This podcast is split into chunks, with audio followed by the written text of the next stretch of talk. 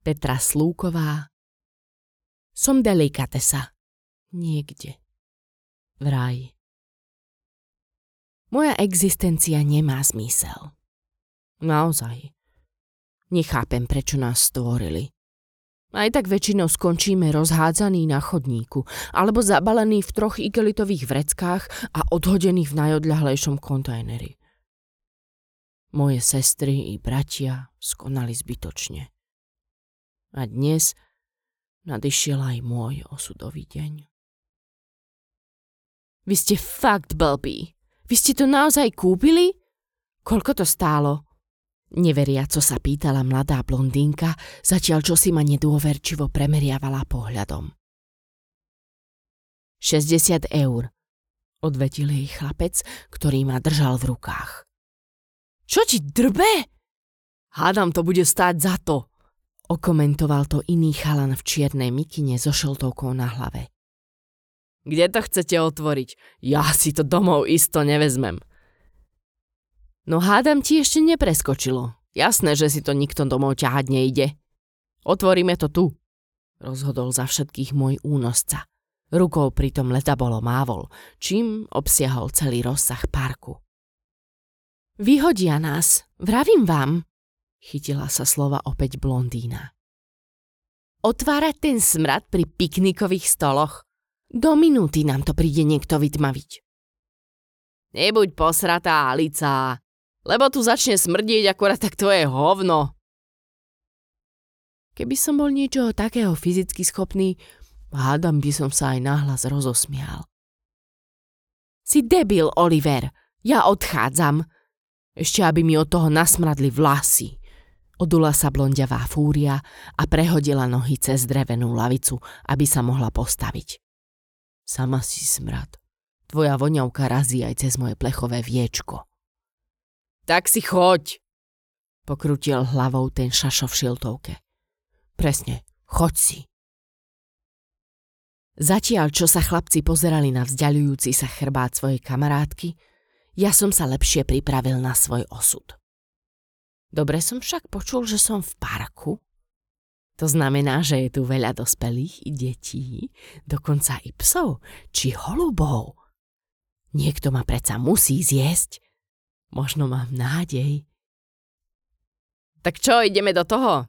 Opýtal sa šiltovkár svojho kamaráta. Ten kývol súhlasne hlavou a položil ma do stredu stola. Zhlboka sa nadýchol. A potom vydýchol. A zase sa nadýchol. A je to tu. Za každým si musíme minimálne 15 minút počkať, kým sa nás vôbec odhodlajú otvoriť patetické. No dávaj už samo, zostarnem tu, popohnal ho šiltovkár. Veď hej, vytisol zo seba samo, očami ale švihol k mamke s dvomi deťmi, ktoré si pri vedľajšom stole pochutnávali na rybacích sendvičoch. Aká irónia. Čo si jak padavka, daj to sem. Šiltovkár sa chopil akcie a agresívne oddrapil viečko z môjho plechového väzenia. Som voľný. Teraz schválne, či budem aj skonzumovaný. Pochopil som, že som rozvoňal okolie presne dve sekundy po mojom uvoľnení z konzervy. Šiltovkár totiž zmraštil nos a okamžite ma pustil na stôl. Samo v ľaku vyskočil z lavičky. Sráľovia. Fuj, do boha, to je hnus! Myslel som, že to bude zlé, ale toto je fakt odporné. Skonštatoval samo, či moja hrdosť utrpela šrám. Kámo, mne je len z tej predstavy navracanie. Ako si mám dať toto do úst, človeče? Šiltovkára v závere vety preventívne naplo. Môj čas Ubiehal rýchlo, preto kým sa tí dvaja hecovali k degustácii, ja som si zatiaľ naplno užíval slnečné lúče, ktoré ma príjemne zohrievali a tým ešte viac podnecovali moju arómu. Bol som v pomerne rozloženom stave, no cítil som, že by som sa dokázal v nádhernom počasí úplne rozplynúť, ako obláčik. Pôsobilo to na mňa chlácholivo – Odháňal som tým nepríjemné myšlienky o tom, kde asi moja púč skončí. Prevrhnú ma proste na zem, kde ma neskôr nájdu pracovníci parku a hadicou ma zmýjú do kanála?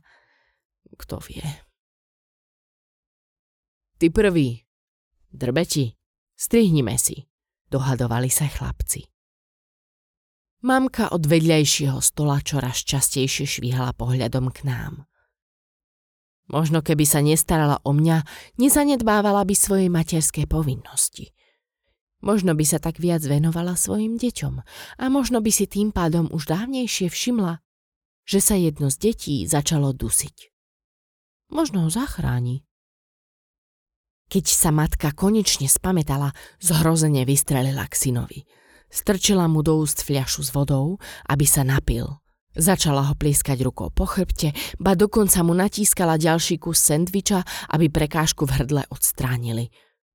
Nič však nezaberalo. To už celú drámu sledovali aj samo so šiltovkárom, mňa nevynímajúc. Situácia vygradovala, keď k vedľajšiemu stolu pribehol statný chlapík a malé dieťa zovrel do Heimlichovho manévru. Nezabralo a chúďa dieťa v tvári modralo. Rúčkami si pritom zdesene ukazovalo na hrdlo. Asi mu v krku uviazla kostička, bedákala ešte viac matka. Prisahám, že som kosti z rýb povyberala a riadne všetko pomlela, ja, ja nechápem. Hrabla si rukami do vlasov, zatiaľ čo ten statný muž vytáčal číslo záchrannej služby. Myslíš na to, na čo ja? Riekol potichu samo a prešiel pohľadom na šiltovkára. Tomu trvalo pár sekúnd, než sa mu oči rozšírili pochopením. Možno mu pomôže... Vracanie! Zvolali unisono a ukázali na seba prstom ako v groteske. Chlapci bez zaváhania, zrazu s odvahou ako bík, schytili moju konzervu a rozbehli sa k matke. Takmer som im cestou vyžblonkol. Nech si pričuchne, rýchlo, zaúkolovali matku i statného muža. Stáli však natoľko ohromení, že sa samo nakoniec vykašľal na vysvetľovanie a malého chlapca stiahol za rukáv trička k sebe. Strčil ma až nekomfortne blízko k chlapcovej tvári a ja som poprvýkrát zblízka videl malé dieťa. O tých nás totiž zvyknú držať na míle ďaleko. Bol celkom zlatý. Strapaté hnedé vlasy, malý nosík a líca ružové natoľko, že bizarne kontrastovali s jeho modrajúcou pleťou. Z očí mu na nešťastie vypadli slzy, ako naleštené perličky. Chvíľku na to z neho vypadli aj zvratky. Chlapček sa rozkašľal, čo však bolo dobré znamenie. Hrdlo sa mu uvoľnilo. Kosť musela vypadnúť spolu s nedávno požutým chlebom a paradajkami. Najprv som mal pocit, že by som mal byť pobúrený. Ale potom mi to došlo. To ja som ho zachránil. Nikto iný to nedokázal, ani matka, ani muž veľký ako buk. Ale ja! Zhnitá ryba. Som hrdina. Volám sa Surstroming a moja existencia má zmysel.